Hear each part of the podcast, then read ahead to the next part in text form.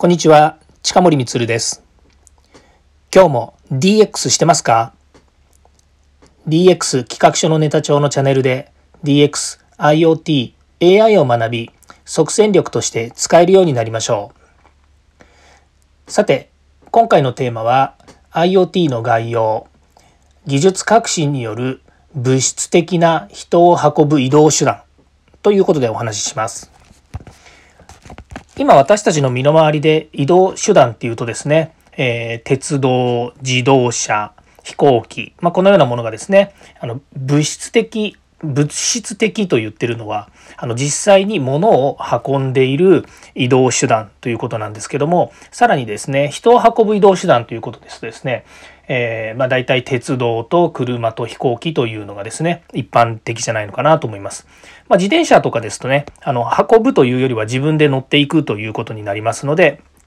あの、まあ、そういう意味では、えー、連れて行かれる連れてってもらうっていうことにおいてはですね、この3つかなというふうに思います。まあ、実際ですね、えー、まあ、第1次、第2次、第3次産業革命というですね、まあ、産業革命が進んでいく中で、まあ、大体ですね、物質的なもの、人の移動手段というとですね、まあ、昔は馬、そうですね馬ぐらいですね馬とか牛とかですね、まあ、そういったものだったわけですね。で牛で運んでいただくよりですね、えー、馬で運んでいただいた方が早く、えー、進みますしでさらにですね車の方が早いんですけれども、まあ、実際ですね安定して、えー、送っていってもらうというか、運んでもらうっていうと鉄道ということになりますね。で鉄道もですね、えー、っとまあ第一次産業革命の時にですね、まあ、石炭ですね火力発電による、えー、移動手段ですね産業革命が起きた時に鉄道というのもできましてで、えー、電車が整備されてですね鉄道がまあ電車が整備されてというか鉄道が整備されて移動がしやすくなったということですね。まあ、その後、えー今度はですね、えーと、ガソリンとかですね、ま、こういうものができるようになって石油ですね石油っていうのはえ石油からですね、まあ、いろんなえものができるようになりましたけれども科学が進歩したおかげでですね今度飛行機というのが出てきましてで今はですね、えー、まあ、かなり遠くの、まあ、遠くというのは、ま、例えば日本からアメリカっていうことで言えばですね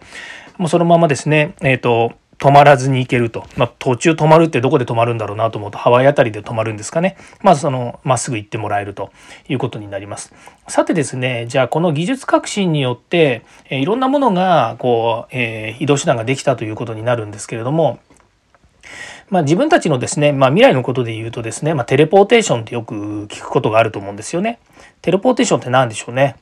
もうなんかこうよくわかんないんですけども、まあ、時空を超えてとかですねそれからまあ部あの、えー、電子とかですね粒子になってですね他のところに行くとかですね、まあ、いろんなこう映画の中でもですねそういう言われ方をしたりしますけれども、まあ、テレポーテーションもですねいずれできるようになるんじゃないのかなというふうに楽しみには思っているんですけども、まあ、実際ですね今の移動手段というのはまあ、飛行機最強という形になるんじゃないでしょうか。あもしかするとまあロケットがありますけれどもなかなかその一般としてですねロケットをですねに乗ってどっかに行くっていうことはなかなか難しいのかなというふうに思います。